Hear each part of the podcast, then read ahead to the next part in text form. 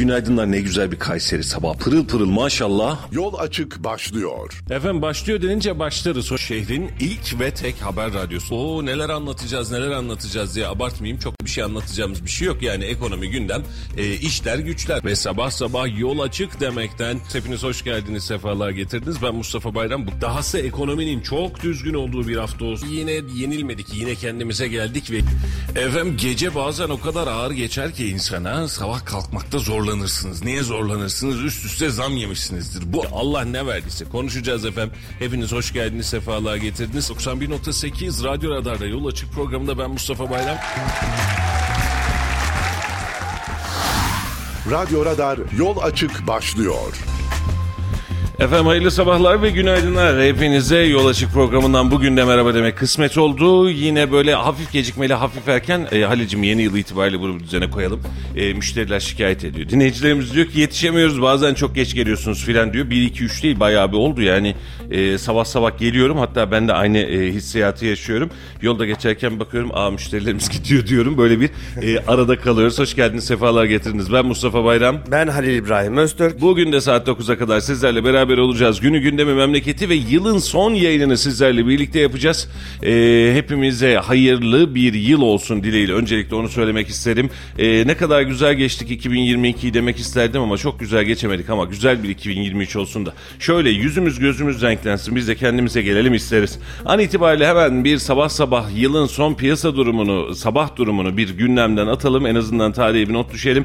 18.70 şu an itibariyle dolar kuru bankalar arası piyasada. 19.93 euro kuru bankalar arası piyasada yine 1816 dolar olmuş ons fiyatı altının. Brent petrol ise 83 dolar 80 sentten işlem görüyor. Serbest piyasada ne olmuş? 18.89'dan dolar 20 lira 12 kuruştan ise euro satılıyor. 20'yi geçti, bir de 12 kuruş ekledi üzerine. Euro birazcık hızlı devam ediyor. Gram altın 1113 lira, çeyrek altın ise 1818 liradan işlem görüyor. Hepimize hayırlı uğurlu olsun efendim.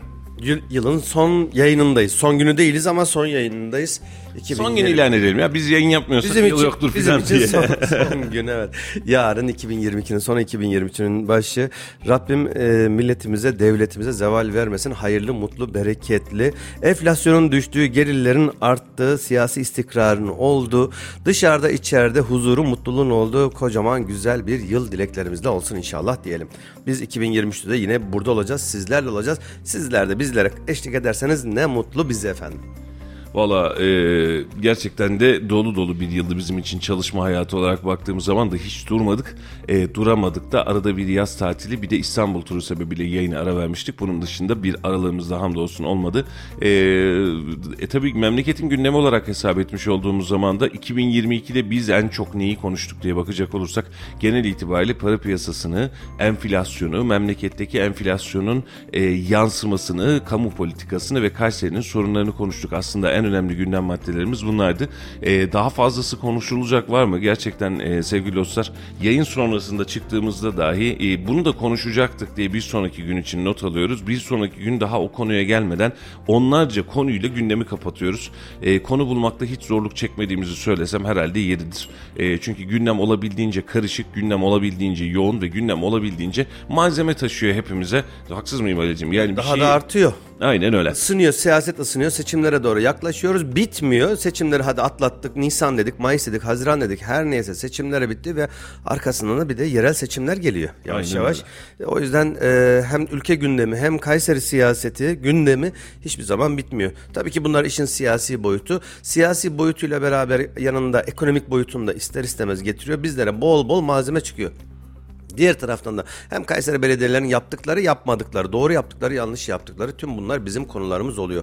Memlekette neler olmuş, neler bitmiş, sadece Kayseri özelinde değil, tüm Türkiye özelinde neler olmuş, neler bitmiş, uluslararası düzeyde de bizlerin hepsinin bizler için konu gündem oluyor ve biz de dilimizin döndüğünce sizlerle paylaşıyoruz sevgili dinleyicilerimiz ve takipçilerimiz. Evet efendim, 80 yıllık Pele'yi de kaybettik. 82 miydi? 82 yaşında. 82 yaşındaki Pele'yi kaybettik, Allah rahmet eylesin. Ben yetişemiyorum o dönem ama yayın dinleyicilerimizin içinde ben de yetişenler vardır diye tahmin ediyorum.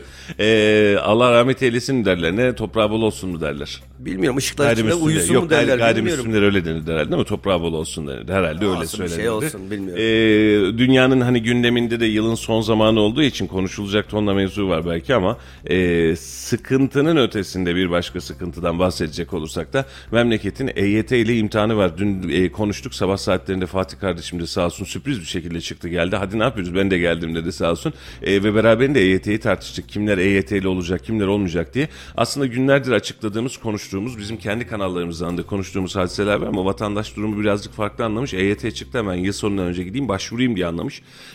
Gelen yoğunluğun belki de %50'si, %60'ı ben nasıl emekli olacağım, emeklilik dilekçesi vermek istiyorum, emekli olmak istiyorum diye geldiler. EYT açıklandı ama henüz kanunlaşmadı.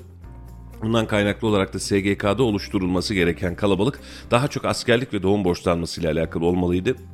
Hatta bununla alakalı da şöyle bir rahat noktamız var. Eğer hesapladınız, hesaplattınız, doğum borçlanması ve askerlik borçlanmasına ihtiyacınız var diyorsanız bunu zaten E-Devlet üzerinden başvuruyorsunuz.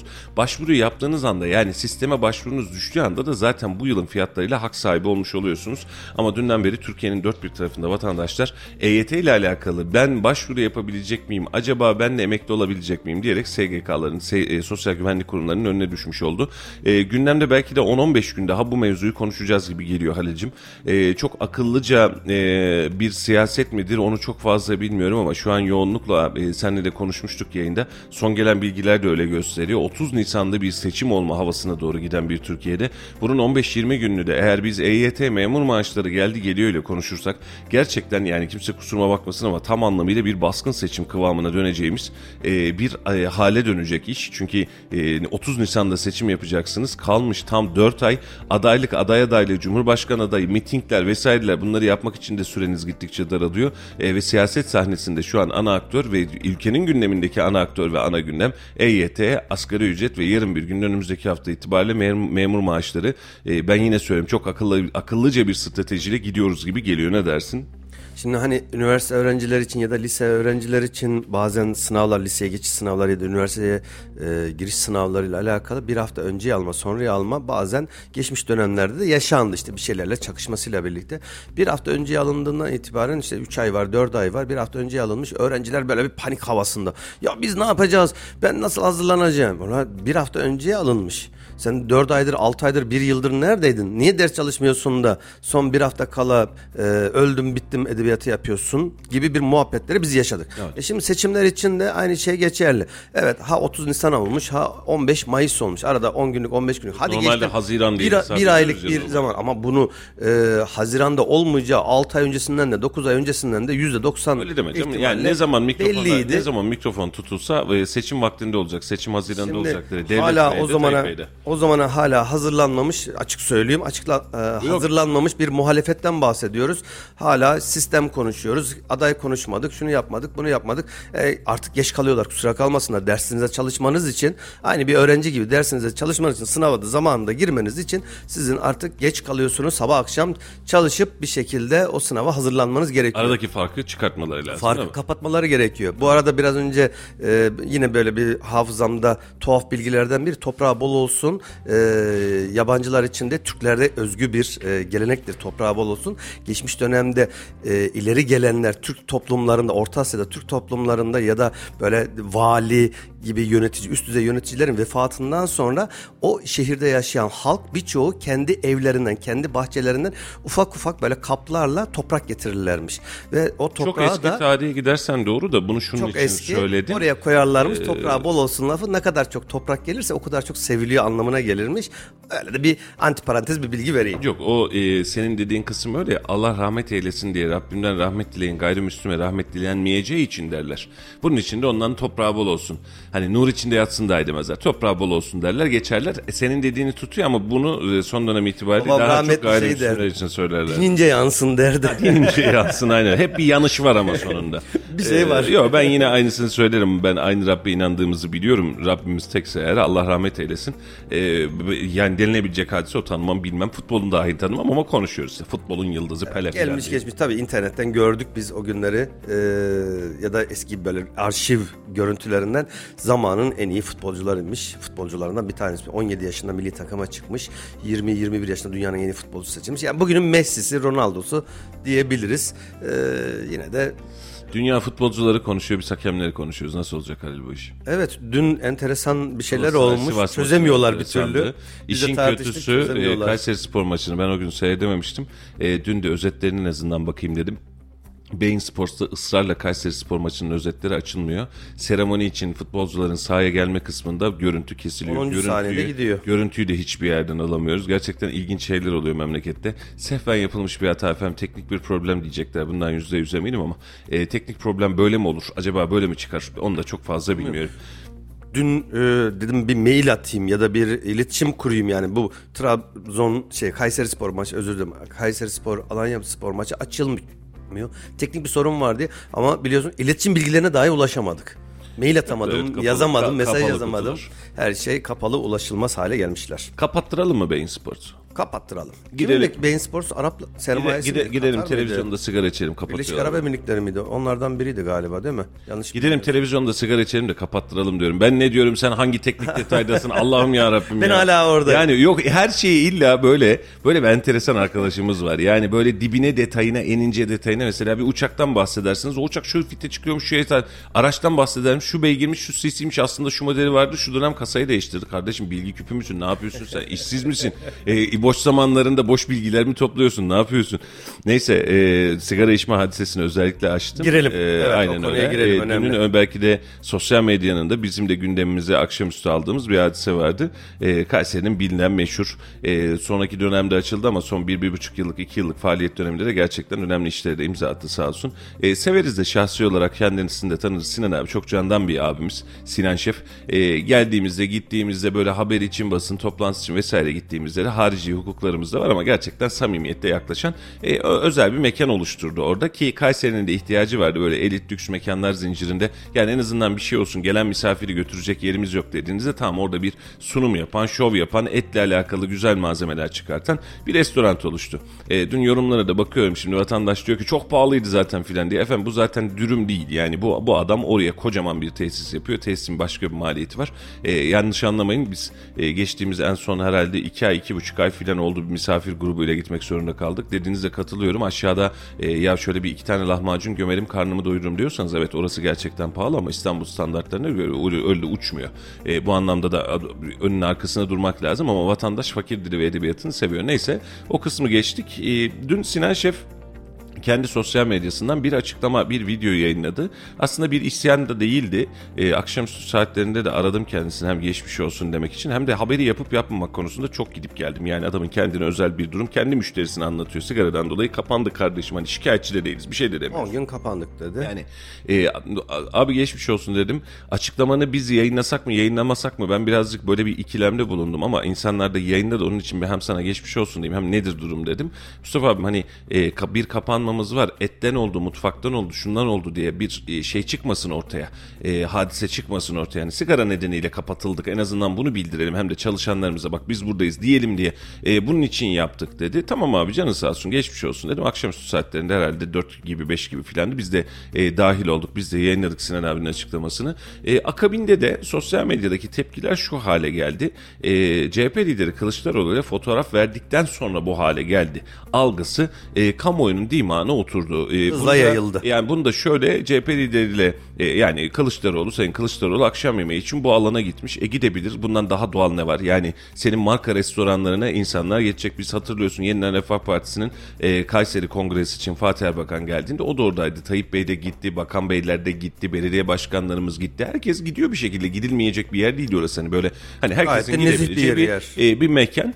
Kemal Kılıçdaroğlu geldi, onunla bir fotoğraf paylaştı diye. Sinan abi daha önceki dönemde benim haberim yoktu. Sen bakınca ben fark ettim Halil'cim. Bir linç yemiş zaten. Artık gelmeyeceğiz filan diye. Sinan abi de bunun üzerine gayri ihtiyari bir açıklama yapmış. Videolu bir açıklama yapmış. Ya biz taraf değiliz. Hani sonuçta o da geliyor, bu da geliyor. Hani bu anlamda bizi tarafa itmeyin filan diye. Ama hemen üzerine gelen sigaradan mütevellit, sigaradan kaynaklı bir kapatma cezası. Bunun da böyle bir mekanda tam yılbaşı periyoduna denk gelir hale gelmesi gerçekten herkes için bir muamma oldu. Ne oluyoruz kardeşim durumuna döndü.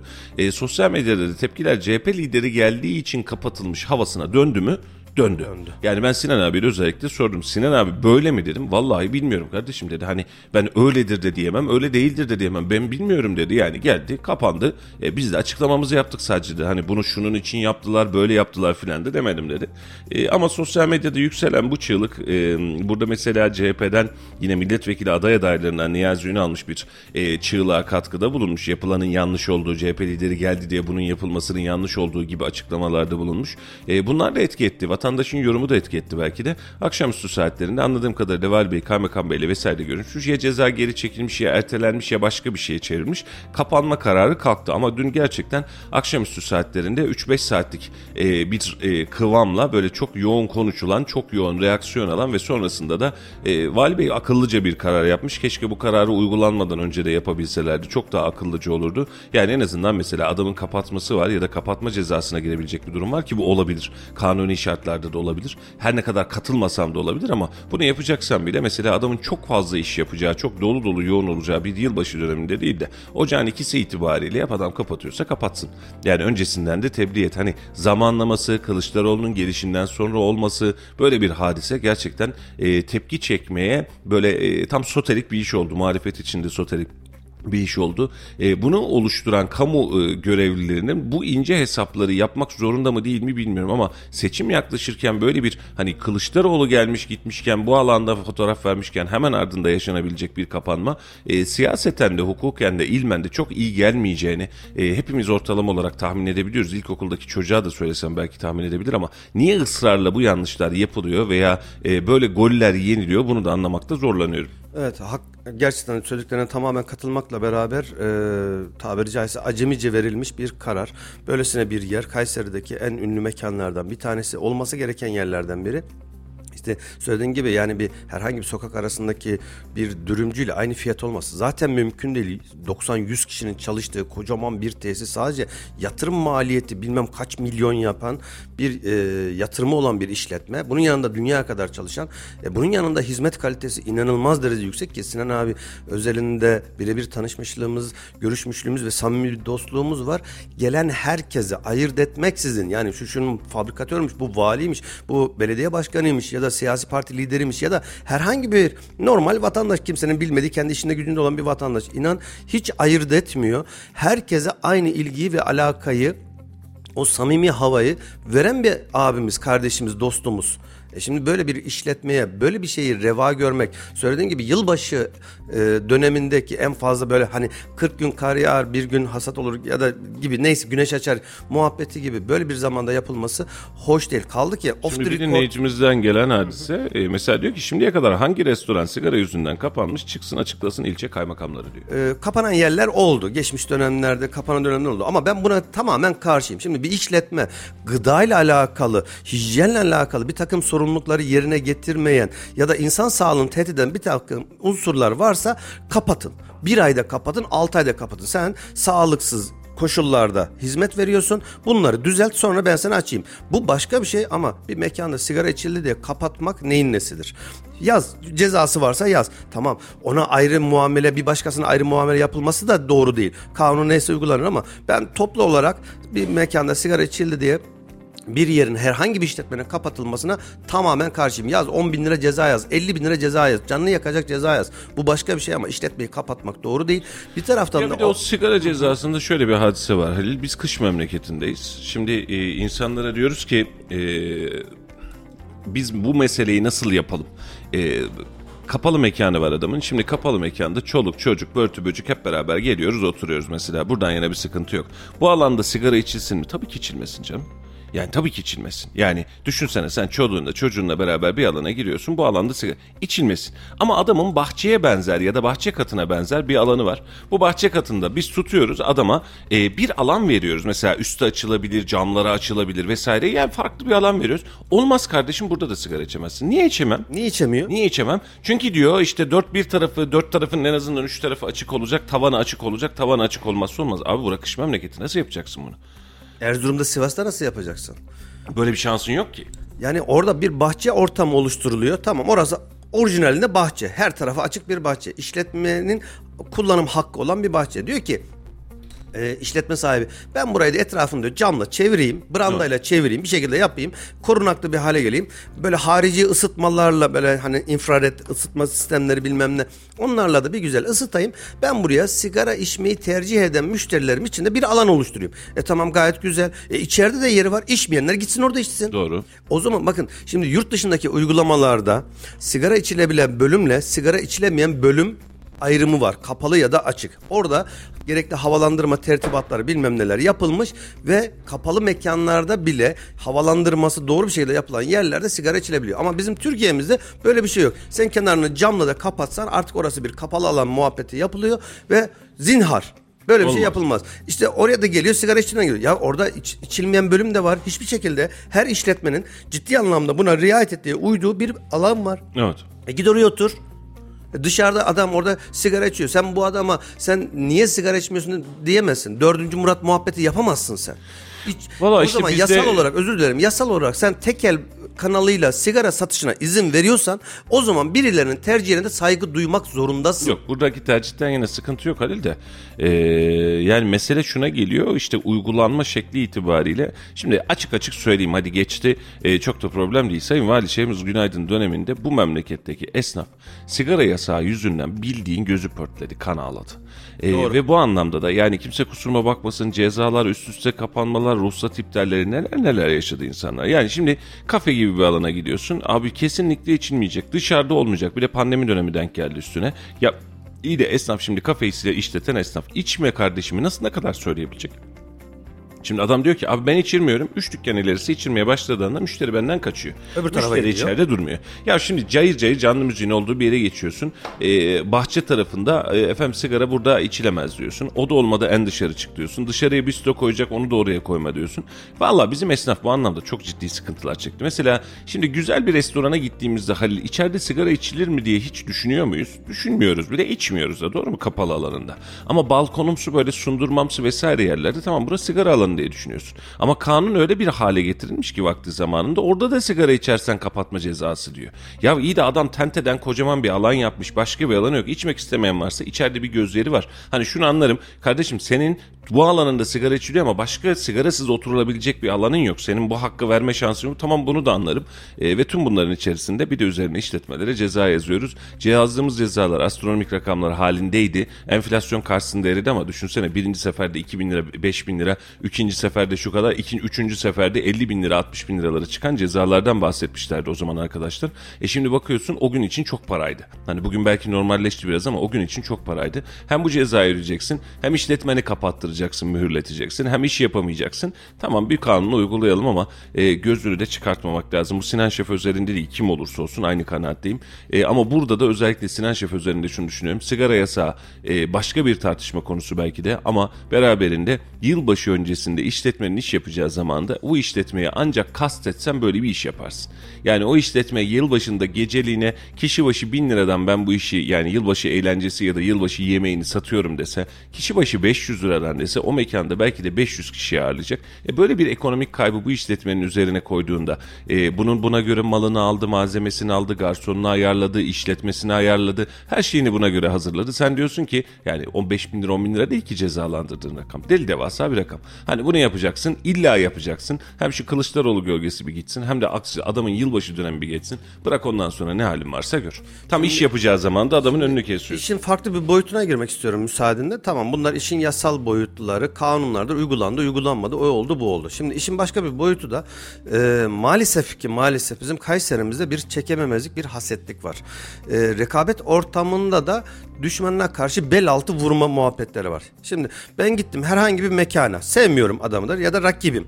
Gidiyorum mekana, oturuyorum bir yere, elimde sigaramı da yaktım Mustafa Bey. Sonra size diyorum ki ya benim bir fotoğrafımı çeker misiniz diyorum karşıdan. Elimde sigarayla fotoğrafımı çektiriyorum. Tamamen bilinçli bir şekilde. Fotoğrafımı çektiriyorum. Arka tarafta böyle tabelalar falan da gözüküyor. Hangi mekan olduğu da belli. Ben bu görüntüyü alıyorum ve... kaymakamlığa, belediye, her neyse hangi birimse, ben buraya ulaşıyorum. Bakın diyorum burada sigara içiliyor diyorum. Şimdi bana yazacağı ceza atıyorum 80-100 TL. İşletmeye yazacağı işte Sinan Şef örneğinde olduğumuz gibi 10 güne kadar kapatma cezasının olduğu bir yer. Suistimallere de art niyete o kadar açık bir sistem ki bu. sevmemezlik, çekememezlik bizim Kayseri'mizde geçmiş dönemlerde de ve hala bir şekilde yaşandı mı? Yaşandı. Herhangi bir firma sosyal medya üzerinden ya da bizim özelimizde bile reklam verdiğinde altına olumsuz yorumlar yazanlar oluyor. Ama emin olun o fake hesaplarla yazılan yorumların %99'u adamın, işletme sahibinin tanıdığı, bildiği, en yakın arkadaşı, komşusu ya da rekabet içinde olduğu firma çıkıyor. Evet. Niye böyleyiz? Niye böyle bir milletiz biz? Çekememezlik neyimiz? Milletçe bir karın ağrımız var. Maalesef. İyi olanı mesela adam hiç gitmemiş. Dünkü yorumlardan da bakıyorum. Yerini bilmez belki de ya da gitse de kendini orada rahat hissedemez. Siz de zaten böylesiniz diye başlıyor. Ya gittin mi? Sonucunu aldın mı? Bir merhaba dedin mi? Ya bir de her insanın böyle gerçekten fakir dili ve edebiyatı diyorum. Yanlış anlamasın, ben de çok zengin değilim. Herhalde yılda bir kez gidebilirsek, bunda da ağır misafirimiz geldi diye gidebilirsek ancak gittiğimiz bir mekan. Bu anlamda hani evde yemeği tercih ediyoruz açıkçası. Hani böyle dün Halil'le mesela akşam yayın sonrası işlerimiz filan vardı. Yemek yediğimiz yerin toplamdaki ödediğimiz hesap dürümcünün bir tık üstüydü. Yani çok fazla o anlamda muammamız yok ama şehirde böyle yerler olmazsa yarın bir gün kocaman bir misafiriniz geldiğinde, önemli bir yurt dışından, şehir dışından misafiri geldiğinizde kuru fasulye pilav yedim gelsin esnaf lokantasına götürüyüm her gün söyleyemezsiniz. Olmaz. Bu sadece bir nostaljidir. Bunun için böyle mekanlarda ihtiyaç var. Ama dediğin gibi bizim memlekette böyle bir sermaye düşmanlığına benzer bir düşmanlık var. Öyle bir şey olduğu zaman kesin bir iş vardı ile başlıyoruz. Sermayeye yazık, güne yazık, günceye yazık. Yapacak da çok fazla bir şey yok. Memleketimiz bu ama siyaseten de yanlış verilen bir karardı. En azından siyasetçi değil bürokrat verdi kararı ama bu kararı verirken de oturup bu işin siyasi yansımasının ne olacağıyla alakalı bir fikri olsaydı keşke çok daha ideal olurdu diye düşünüyorum. Bu anlamda eksik kalınmış bir tarafı var. Kaldı ki Sinan Şef'in o kapalı alanında zaten sigara içilmiyor. Yani evet. Birkaç defa yani özelinde de sadece yemek için değil, ziyaret için, sohbet, muhabbet için gittiğimizde de bu konuya ne kadar hassas olduklarını biliyorum. Naçizane tavsiye, Sinan Şef mutlaka bunu akıl etmişlerdir, mutlaka düşünmüşlerdir ama son geçmiş atıyorum bir aylık bütün görüntüleri, her yerde kamera sistemi var. Artık teknoloji çağında yaşıyoruz. Her yerde bütün masaları gören kameralar var. Tek tek incelesinler, baksınlar. Biraz önce söylediğim senaryo var mı? %99 ben eminim. Var. Tespit etsinler ve o şahsın üzerine gidilmesi taraftarıyım. Belki de en yakın tanıdığı, bildiği, rakip olduğu firmalardan bir tanesi. Öyledir demiyorum ama bir çekememezlik, bir art niyet olduğuna inanıyorum. Ay indi. Evet. Halil abi dinlerken yoruluyorum bazen diyor. Valla ben de yoruluyorum, hiç sorma. Başlayınca bitirmiyor. Eleştir olarak. Kronometre tutacağım bundan sonra. Tamam, okey, peki. Efendim genel gündem haberlerine ve Kayseri haberlerine döneceğim. Çok vakti efektif kullanmak lazım. Kısacık geçeceğim. Döviz mevduatları 3 yılın dibinde. Döviz mevduatlarında düşüş serisi 6. haftasına girdi. Döviz mevduatları 23 Aralık haftasında 194.4 milyar dolarla 3 yılın en düşük seviyesine gerilemiş efendim. Türkiye'deki döviz mevduatları, Türkiye Cumhuriyeti Merkez Bankası kaynaklarına göre açıklanan rakam. Toplamdaki mevduat sayımız, özellikle kur korumalı mevduat hesabıyla zaten döviz mevduatlarının birçoğunu kur korumalıya çevirip ve TL'ye çevirmiştik. Hal böyle olunca burada da bir düşüş var. Piyasadaki totaldeki döviz mevduatı da düşmüş oldu. 3 yılın dibine düşmüş şu anda.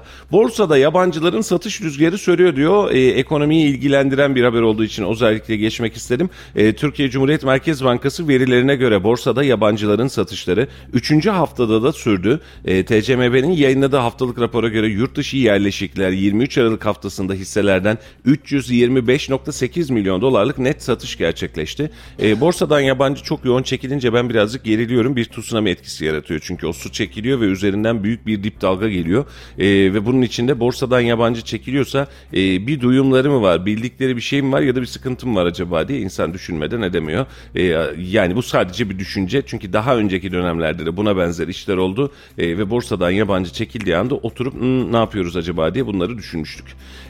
Biden'dan Netanyahu'ya Filistin uyarısı denmiş. Bu önemli, Filistin konusundaki hassasiyetimiz ülkece malum.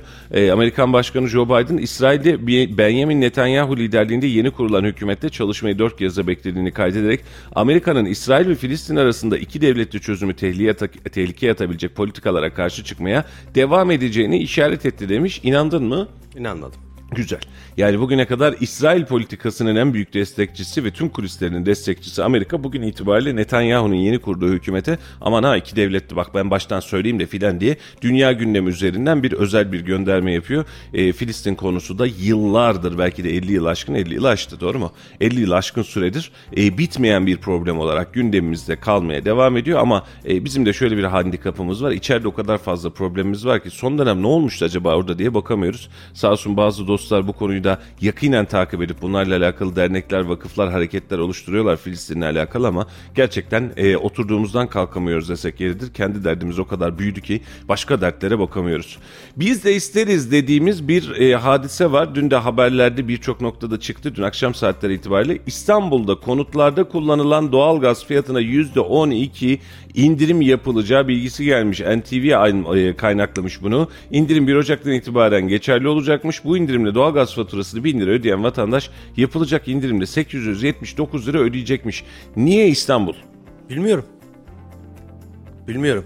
Şimdi şey gibi değil yani, elektrik ya da su gibi farklı belediyelerde farklı uygulamalar gelmiş, olmuyor değil mi? Kaynağı, indirim kaynağının İGDAŞ'ın İstanbul'daki gazı işleten dağıtıcı firmanın sistem kullanım bedellerinde yaptığı indirimden kaynaklandığı öğrenilmiş. Hizmet bedelini İGDAŞ mi düşürmüş yani?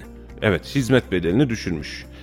Yasa gereği toptan satış fiyatları taraflar arasında serbest bir şekilde belirleniyormuş. Bu fiyata EPDK ya da başka bir kurum müdahale etmiyormuş. Dağıtım bedeli olarak da bilinen sistem kullanım bedeli, şehir içi doğalgaz dağıtım faaliyetleri yürüten dağıtım şirketlerinde şebeke yatırım ve işletmesi kapsamında sundukları dağıtım hizmetleri karşılıklı aldığı bedelmiş. Ne demiş? 71 ildeki 64 dağıtım şirketi için bu bir bedeller belirlenmiş. Bu kapsamda İGDAŞ'ın sistem kullanım bedellerinde bir indirime gittiğini söylemiş. Bana birazcık ilginç geldi. Çok daha bence sansasyon olacak bir iş bu. Açık söyleyeyim. Niye sansasyon olacak? İGDAŞ sadece İstanbul özelinde hadi bakalım biz bunu yaptık diyor ve gidiyor. Şunun için sansasyon. İGDAŞ kime ait? İstanbul Büyükşehir Belediyesi değil mi? Evet. Ona mı ait? Ona aitmiş. Tamam. Şu anda da özellikle sitesinden baktım. Bir saniye şuradan. Kurumsal yönetim diyor. Yok, hakkımızda'ya bakalım. Başkanın mesajı diyorsun. Ekrem İmamoğlu'nun mesajı geliyor. Evet, o zaman İstanbul Büyükşehir Belediyesi'ne ait. Vallahi şimdi özellikle altyapısı nereye çıkacak diye baktım. Suya indirim yaptırmıyoruz, ona bu çıkmıyor, şu şuradan çıkıyor diye. Hani geçenlerde biliyorsun Kayseri Meclisi'ne de gelmişti gündem. Suya indirim yapalım mı diye kale almıyoruz demişti Mehmet Savruk İYİ Partililere. Bu da hatta harici bir gerginlik oluşturmuştu. Ama an itibariyle bakmış olduğun zaman doğalgaz işletmecisi İGDAŞ, yani İstanbul'un doğalgaz işletmecisi %12'lik bir indirimden bahsediyor. İşletme bedelini almıyorum. Güzel bir indirim bence. Çok güzel bir indirim. Türkiye'deki diğer doğalgaz şirketlerini tetikler mi? Tetiklesin, rekabet oluştursun. Şöyle bir örnek vereyim. Rekabet derken işte ben Kayseri Gaz bana bu indirimi vermiyor, ben de İGDAŞ'tan alıyorum diyemiyoruz. Öyle bir rekabetimiz yok. Kendi içlerinde en azından bir tetikleme olsun. Şöyle bir örnek vereyim. Bir dönem Adana'da yaşadım. Ben Kayseri'ye döndükten sonra eşim Adana'da yaşamaya devam ediyordu. Oradaki ev de münferit kombiliydi. Kayseri'deki evim de kombili.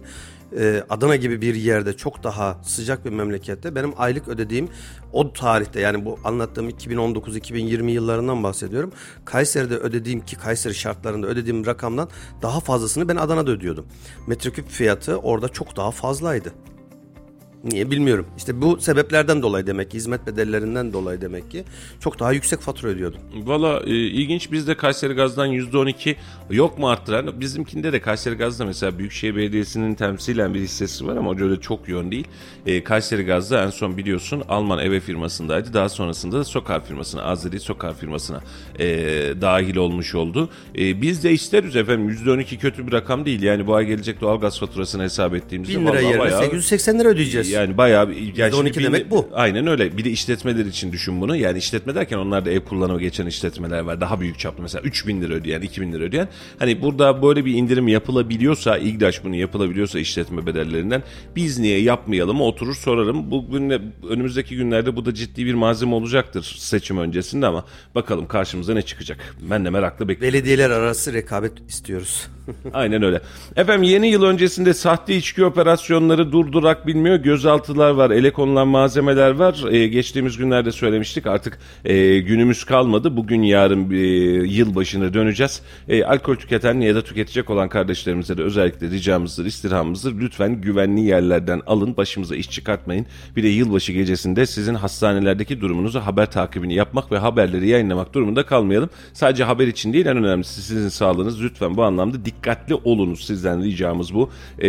Çünkü çok fazla detaylandı, çok fazla bu dönemlerde gündeme geliyor. Sebep de şu, herkes bir hazırlık içerisinde. Yılbaşında hazır gündem bu kadar yoğunken mekanlara veriyor, tekel bayisine veriyor, oradan başka bir yere veriyor, Allah veriyor. Hatta Kayseri'de yaşanmıştı biliyorsun, tekel bayisi arka tarafta üretip ön tarafta şişeleyip satıyordu. Bunlar dahi yaşanmıştı. Dikkatli olmakta fayda var. Özellikle herkesin dikkatli olmasını temenni ederim. Bilmediğiniz, güvenmediğiniz, emin olmadığınız yerlerden, bu tür tüketimlerden uzak durunuz.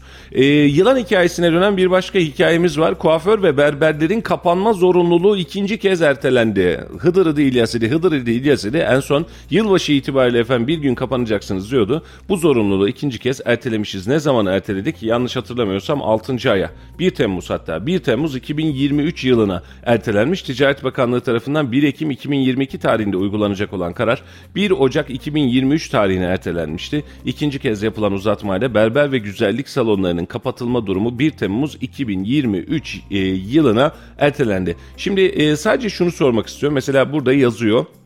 Kayseri Merkez, Melikgazi, Kocasinan, Hacılar, Yahyalı, Tomarz ilçelerinde bulunan berber ve kuaförler pazar günleri kapalı olacak.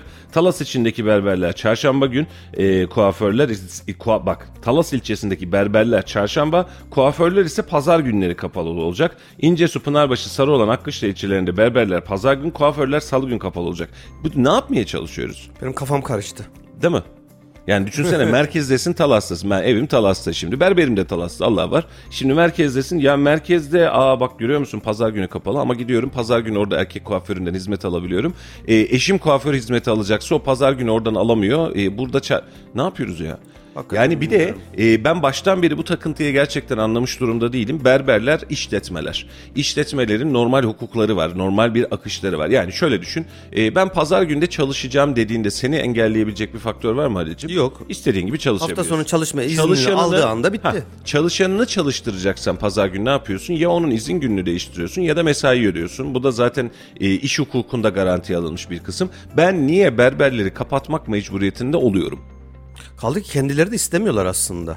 Evet. Birkaç böyle tanıdığımız berber ya da kuaför tarzı arkadaşlar ki en fazla aslında iş yapacağı zaman cumartesi pazardır. Aynen öyle. Ben şimdi bizim üzerimizde hafta içi yoğun çalışıyoruz. Geç saatlere kadar gidecek? Çalışıyoruz.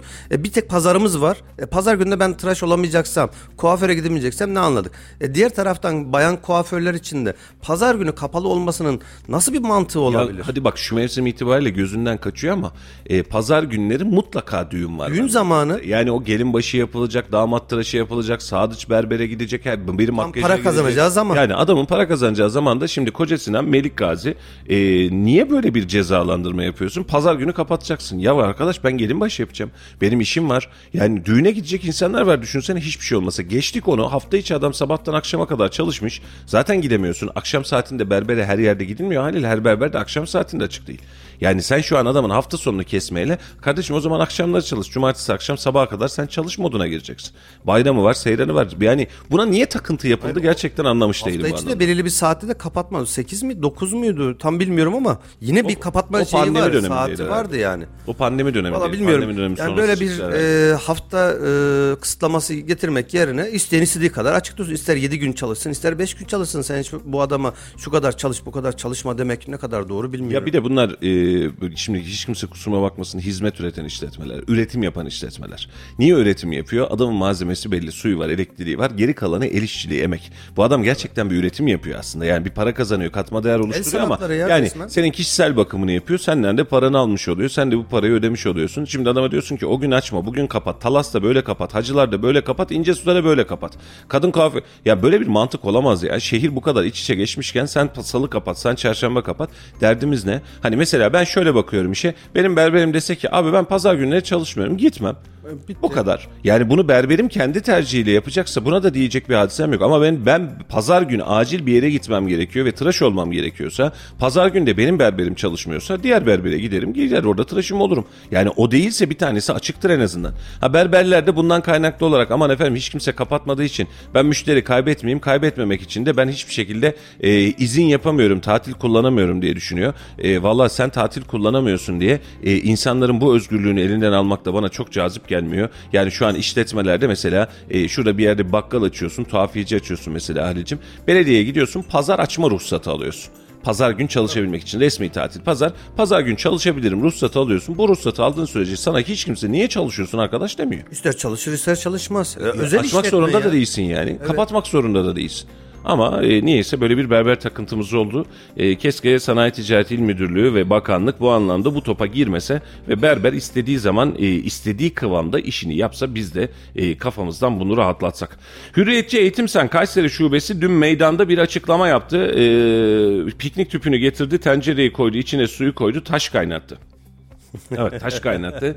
Yanlış ekonomi politikaları nedeniyle ürünlere %170 zamlar geldiğini savunan Şube Başkanı Hakan Coşkunsu, en düşük memur maaşının yoksulluk sınırının üzerine çıkarılması gerektiğini söylemiş. Yoksulluk sınırı da en son 20 bin lira civarında bir rakamdı. Haksız mıyım? O civarda bir rakam olarak görünüyordu. Bunun üzerine çıkması gerektiğini söylemiş. Ben vatandaşın yorumlarına baktım burada. Özellikle haber çıktıktan sonra memursunuz, beğenmiyorsanız başka bir iş yapın, çıkın pazarda, piyasada iş yapın diye genel bir algı var. Memurların isyan etmesini vatandaşımız ne hikmetse çok da sağlıklı ve doğru bulmuyor. Ama şunu söyleyeyim, taş kaynatacak kadar değil. Bu birazcık hani yani sendikanın bir abartı politikası. Bu anlamda ben buna niye böyle yapıyorsunuz diyemem. Ama memur maaşlarının alım gücü itibariyle bakmış olduğunuz zaman sevgili dostlar, memurlar da işçiler de istedikleri hadiseler konusunda birazcık haklılar. Yani şöyle düşün, önceden bir evde 2 tane memur varsa mesela 2 tane öğretmen varsa Halil'cim o tamam yılda bir tane araba alıyorum dese çok gelmezdi. 3 yılda 5 yılda 8 yılda neyse krediye girip çok rahatlıkla evini alabilirdi. Satın alma gücü bu anlamda rahattı.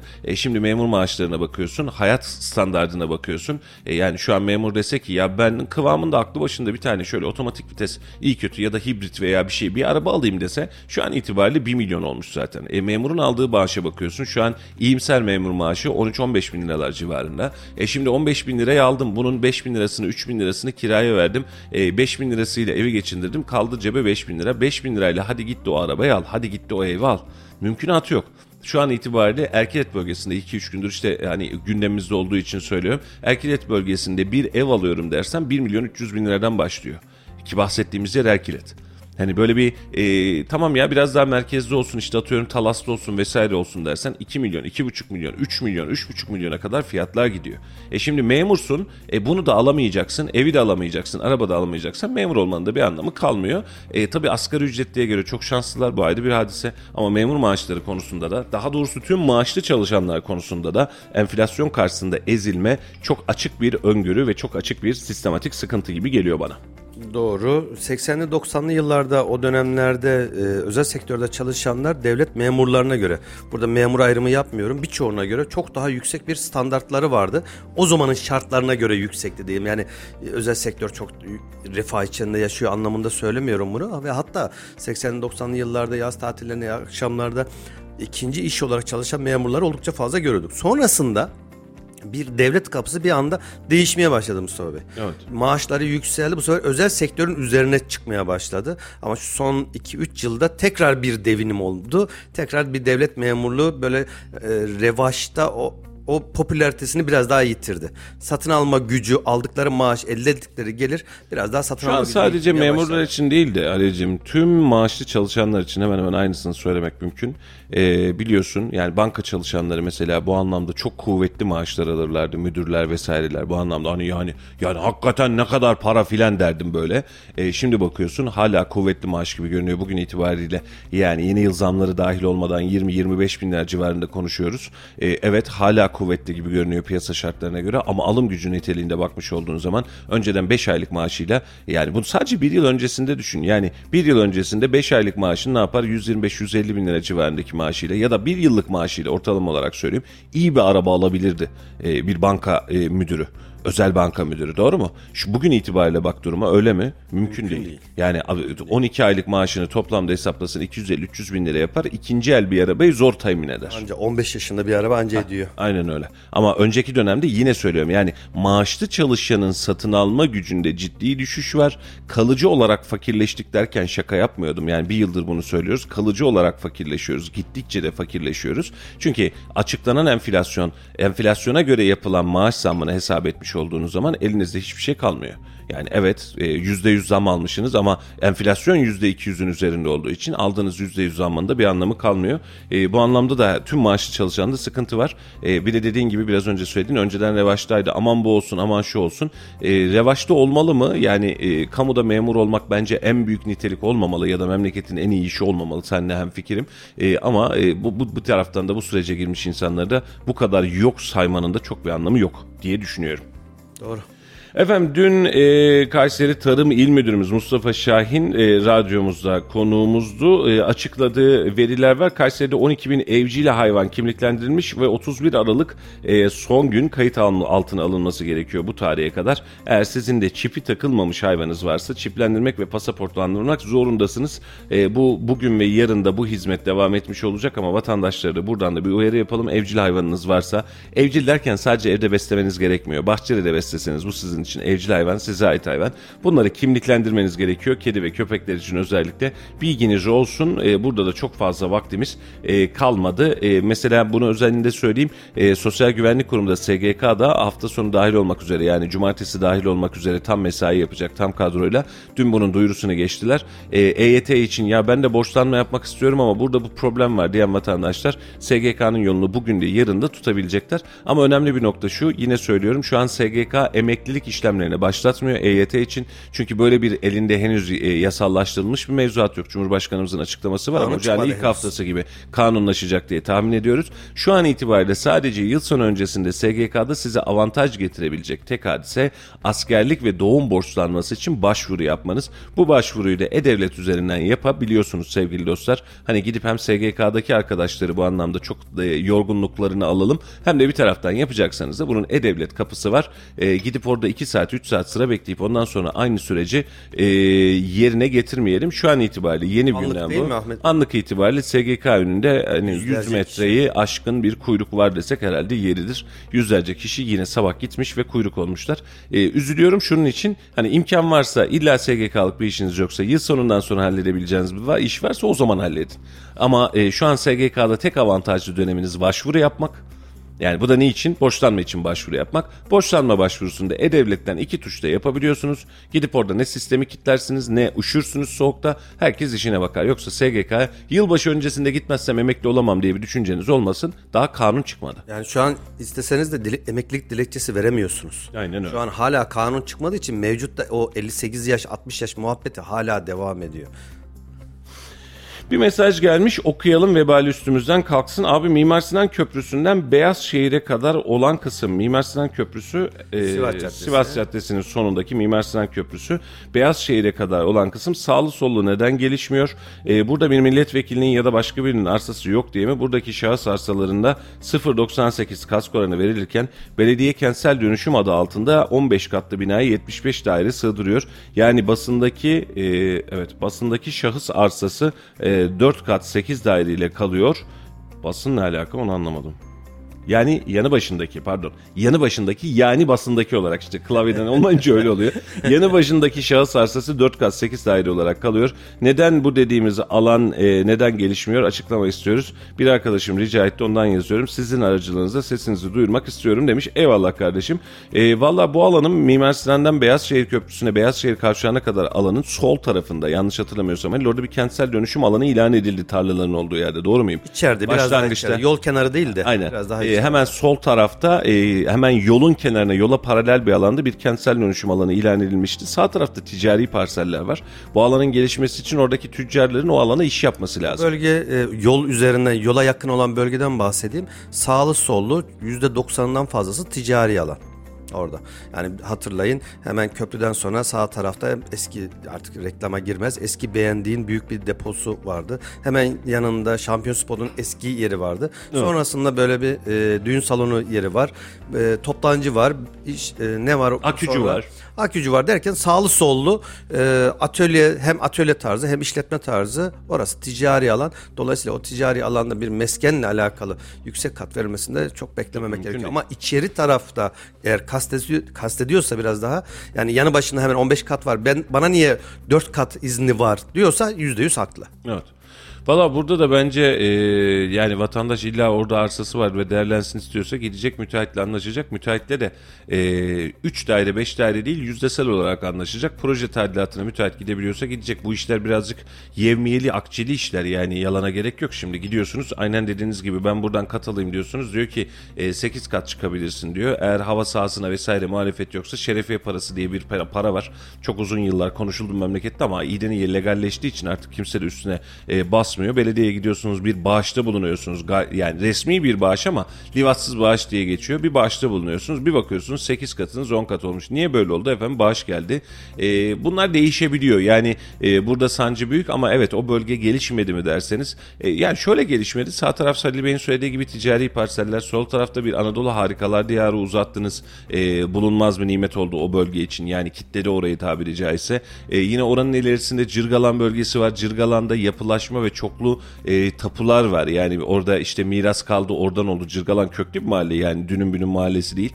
Bunun için burada kentsel dönüşüm gelmesi ya da tapu maliklerinin bir araya gelip hadi bakalım biz bu cenazeyi ortadan kaldıralım, yapıştıralım demesi, hep beraber bir iş yapalım demesi gerekiyor. Bunların her biri de zora biniyor.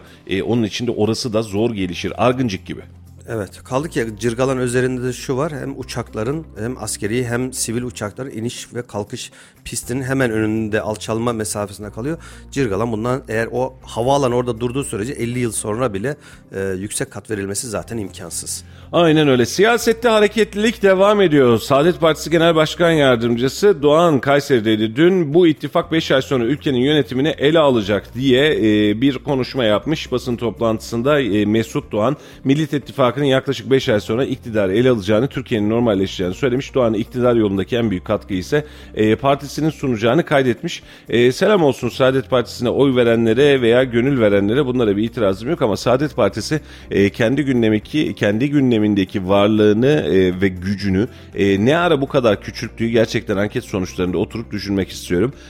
Bir önceki seçimde mesela çok ilginç çıkışları olan bir partiydi. Ma acaba dedirten bir partiydi ama an itibariyle anket sonuçlarında yani ne kadar doğrusunu siz daha iyi biliyorsunuz. Kendi anketinizi yaptırın istiyorsanız ama bu kadar adı geçmeyen bir parti haline gelinecekse burada sadece ittifak ortağıyız diye yürüyorsunuz. Yarın bir gün o ittifak bozulursa ortada kalmazsınız. Yani bunun da hesabını iyi yapmak lazım. Saadet Partisi'ne de en azından bir eleştiri olmuş olsun. İYİ Parti'de ve CHP'de gündem il başkanlıkları. Çünkü CHP'de il başkanı Ümit Özer, CHP lideri Kemal Kılıçdaroğlu'nun Kayseri ziyareti sırasında zaten aslında iyi kötü bildirmişti, sadece açıklanmamıştı. Kemal Kılıçdaroğlu'nu ağırlayıp uğurladıktan sonra pazartesi gün partisinin il binasında bir açıklama yaptı. Açıklamayla beraber istifa ettiğini duyurdu. Dün de CHP'nin eski milletvekillerinden Şevki Kulkuloğlu'nun bir açıklamasına denk geldim sosyal medyasında. İl başkanına atfen şunu diyor. Diyor ki kendi istifa sürecinizi yapmak için, söylemek için tüm üyelere, bize dahil olmak üzere herkese mesaj atıyorsunuz. Önemli bir cenaze var, başsağlığı var ya da program var. Hiç kimseye mesaj atmıyorsunuz. Para sizin paranız değil. Bütçe sizin babanızın bütçesi değil. Partinin bütçesi. Siz ne yapıyorsunuz demiş. O da oradan bir eleştiri yapmış. Onu da kısacık geçmiş olayım.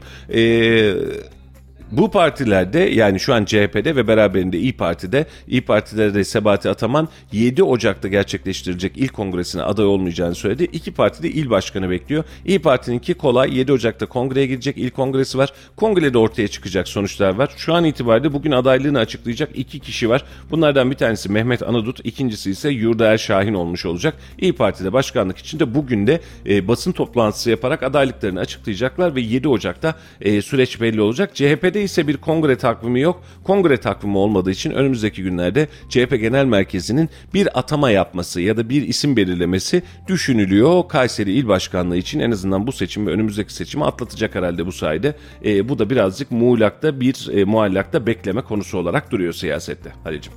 Yavaş yavaş ısınıyor. Kayseri siyaseti ısınıyor. Geç bile kaldı. Seçime 4 ay yani Nisan sonunda seçim olması ihtimali, 4 aylık bir seçim takviminden bahseder. 4 ayın içerisinde biz hala bunları konuşmuyor. Şu an aday adaylarının netlenmiş. Ne yapıyoruz kardeşimin? En azından ortada olmuş olması lazımdı. Ve sahada görmemiz gerekiyor. Aynen öyle. Adayları ya da aday adaylarını ama yine geç kalıyorlar. Aynen öyle. Yani şu an aday adaylıkları konusunda da o kadar az isim var ki ortaya çıkan, ya ben de adayım diyen. Resmiyette de herkes bunu rahat söyleyemiyor. Bir başvuru süreci de yok. Daha partiler de bir başvuru süreci açmadı. Seçim için iktidar ve muhalefet hiç fark etmez bir baskın seçime doğru dönüyor. Çünkü çok fazla vakit kalmamış oldu. Efendim, koca bir yılı bitirdik. Öyle ya da böyle yayınlarımızı da bitirdik, gündemle getirdik, memleketteki olanlarla bitirdik. Biz de yayınımızın artık sonuna doğru gelmiş oluyoruz. Yılın Yol Açık programının son yayını gerçekleştirmiş oluyoruz bugün itibariyle. Pazartesi günü itibariyle sanki yeni bir yıl değilmiş de hafta başıymış gibi biz işimize gücümüze devam edeceğiz.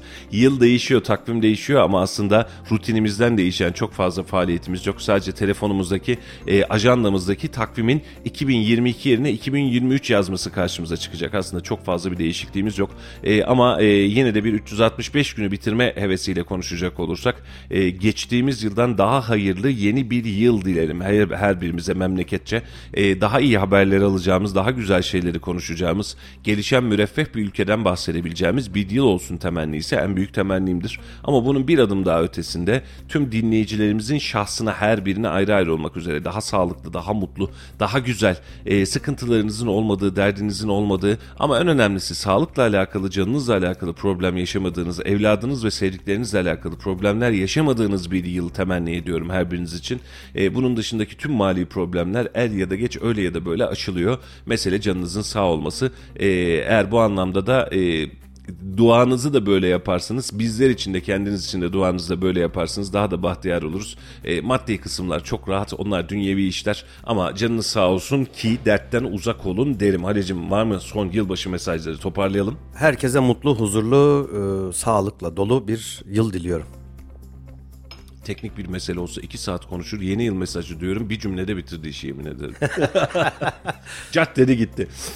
Yorulan dinleyicilerimiz varmış. Yormak istemedim. Ya vay, hemen bir tripler. Olur mu öyle şey? Yorulacaklardı, söyleyeceklerdi. Halicim, ne var bunda? Bazen ben kendimi, mesela akşam yayınımızın tekrarı var ya, bazen kendimi dinlerken ben bile yoruluyorum. Ne yapıyorum ben diye. Onun için olur böyle şeyler. Yani dinleyicilerimizin her fikrine sonuna kadar saygımız olsun. Efendim, EYT'de yaş sınırı yok. Yılın bizim için de son Laf Sokak'ta röportajı olarak dün özellikle SGK'nın önünde SGK'ya gelen ve başvuru yapan şahıslara, kardeşlerimize, artık abilerimize diyemiyoruz, emekliler, yani bizim işte şu an stüdyoda bile 3'te 2 emekli olunca artık oradan da geçiyoruz. Onlara sormuşuz, EYT'de yaş sınırı yok, ne diyorsunuz bununla alakalı diye. Yılın bizim için en azından yayınlayacağımız son Laf Sokak'ta röportajı da bu olmuş oluyor. Önümüzdeki yıl, yani pazartesi gün yeniden görüşeceğiz efendim, biz buradayız. Yeni yayınlar da güzel haberlerle birlikte olmak üzere tüm Radyo Radar ailesi olarak da yeniden yılınızı kutluyoruz. İnşallah hayırlı, bereketli, sıkıntısı olmayan, sancısı olmayan bir yıl geçiririz hep beraber. Yeni yılda da, yeni yayında da pazartesi gün görüşmek üzere efendim. Hoşçakalın. Hoşçakalın. Yarasına merhem oldu yani. Bundan iyisi Şam'da gaysi, daha ne yapalım? Doğru bir karar, olumlu bir karar olduğunu düşünüyoruz. Eğer şartlarımız tutarsa 5-6 yıl önce emekli olacağım. Tamam, EYT iyi oldu ama bağkurlu olanlara kötü oldu. 9.000 primi istendiği için. Cumhurbaşkanı Recep Tayyip Erdoğan EYT'de yaş şartının olmayacağını açıkladı. Düzenleme ile ilk etapta 2.250.000 kişi emeklilik hakkı elde edecek. Bu konu hakkında ne düşünüyorsunuz? Kendisine teşekkür ediyoruz. Zaten yıllardır tuttuğumuz bir insan. İkram oldu ama şöyle, yaş şartını kaldırdı ve başka bir şey söylemedi ama televizyonda 5.000 iş gününü dah ediyorlarmış gibi kişiler o şekilde söylüyor. Ben 3.600'ü doldurup emekli olacağım diye hani düşündüm. Ben 53 yaşındayım. 35 yaşından sonra kimse iş... Hani 40, en azami 45 yaşından sonra iş alıyorlar. Madem öyle, bu şartı da kaldırsınlar. Devlet bana sosyal devlet olarak iş versin. Ben primimi tamamlayayım. Ben valiye çıktım, sağ olsun kabul etti. Ve istediğim yeri söyledi ama vardiyalı çıktı. Yapacak bir şey yok. Adamcağızı tekrar gidip de bir şey daha rica etmeye yüzüm yok. Şimdi harıl harıl iş arıyorum 5.000 gününe tamamlamak için. Artı 2 çocuk borçlanıyorum. 90 milyar küsür. borçlandım dün itibariyle. Eşim emekli polis memuru. Yani adam çocuk mu okutsun? Tıpta okuyan oğlum var, AGÜ'de okuyan kızım var. Çocuk mu okutsun? Benim primimi mi şey yapsın, ödesin? Ben kendim iş bulmalıyım ki ben onu eşime yük olmadan, çocuklarıma bir sıkıntı yaratmadan. Çok iyi oldu. Herkes açısından çok iyi ama yani belirli bir kıstası var mı? Arada hani böyle nasıl diyeyim, insanları rahatlatacak 3.600'den olsun, ben en düşük maaş alayım. 5.000 iş gününü daha yüksek maaşını istemem. Şu anda benim için bir an önce çocuklarımın harçlığını çıkaracak parayı almak. 2 ay öncesine kadar çalışıyordum. 2 aydır işsizim. Harıl harıl da iş arıyorum. Yani bir umutla geldim ama teşekkür ederim. Çok kişinin de yarasına merhem oldu yani. Yapabileceği en iyi şeyi yaptı. Diyecek kelimemiz yok. Reisimize her zaman tam desteğiz. Yıllardır bu böyle, hiç değişmez yani. Tamam, EYT iyi oldu ama bağkurlu olanlara kötü oldu. 9.000 primi istendiği için. Onlar da tabii ki hak ettiğini düşünüyor ama olmuyor maalesef. Onların da olması lazım bu konuda. Ama biz çalıştık. EYT'ye kazandık ama iyi oldu. Bize göre iyi oldu ama bağkurlara kötü oldu tabii ki. Allah bin kere razı olsun. Allah işini gücünü rast getirsin. Bundan iyisi Şam'da gaysi. Daha ne yapalım? Vallahi inşallah iyi olur. Bir an için emekli olmak için çalışıyoruz. Eğer yasa geçer de kanunlaşırsa çok iyi olur. Vallahi biz de EYT'liyiz. Onun için koşturuyoruz. Askerlik borçlanması verir. Az bir şey daha gün çalışırsak emekli olacağız inşallah. İnşallah herkese hayırlı olur. Cumhurbaşkanı'na teşekkür ediyoruz inşallah bu olursa. Vallahi çok sevindim açıkçası. Allah herkesin yardımcısı olsun. Ben de o yüzden buradayım. Bilemiyorum ne olacak sonuç. Bekliyoruz. Aslında her şeyim tamam da prim boşluğum açıktı. Onu öğrenmeye geldim. Çocuklardan dolayı borçlanma yapmak istiyordum. Onu öğrenmek için geldim. Form doldurdum. Bekleyeceğim bir ay. İyi bir karar. Eğer şartlarımız tutarsa 5-6 yıl önce emekli olacağım. Bunu ben şöyle diyorum. Benim bu tabii şahsi görüşüm. Emeklilik yaşını 65'ten 60'a indirselerdi. Emeklilik yaşını. Şu anda 62-63 yaşında ve üzerindeki çalışanlar da otomatik emekli olurdu. Ve kadrolar açılır. Gençlere iş imkanı daha çok sağlanırdı. Benim düşüncem bu. Yani 65 yaş değil de 60 yaşına emekliliğe indirselerdi. 60 yaşın üzerinde çalışan herkes şu anda emekliydi. Ve iç kadroları daha çok açılırdı gençlere. Benim düşüncem bu. Öncelikle Cumhurbaşkanımıza bu yaptığı hamleden dolayı teşekkür ediyoruz. Zaten o olmasa kimse bu hamleyi yapamazdı. Vatana millete hayırlı uğurlu olsun diliyorum. Beni aslında emekli olmak istemiyordum da devlet ediyor. Yani çok da benim için bir şey değişmeyecek. Sonuçta ben bir işverenim, çalışanlarım var. Doğru bir karar, olumlu bir karar olduğunu düşünüyoruz. EYT'yi bekleyen çok insan vardı. Mağdur olan insanlar vardı. Onların mağduriyetinin giderildiğini olarak düşünüyorum. Primimizde eksiğimiz vardı. Onu tamamlayacağız. İnşallah ondan sonra biz de EYT'li olarak emekli olacağız. Hakkımızı aldığımızı düşünüyoruz.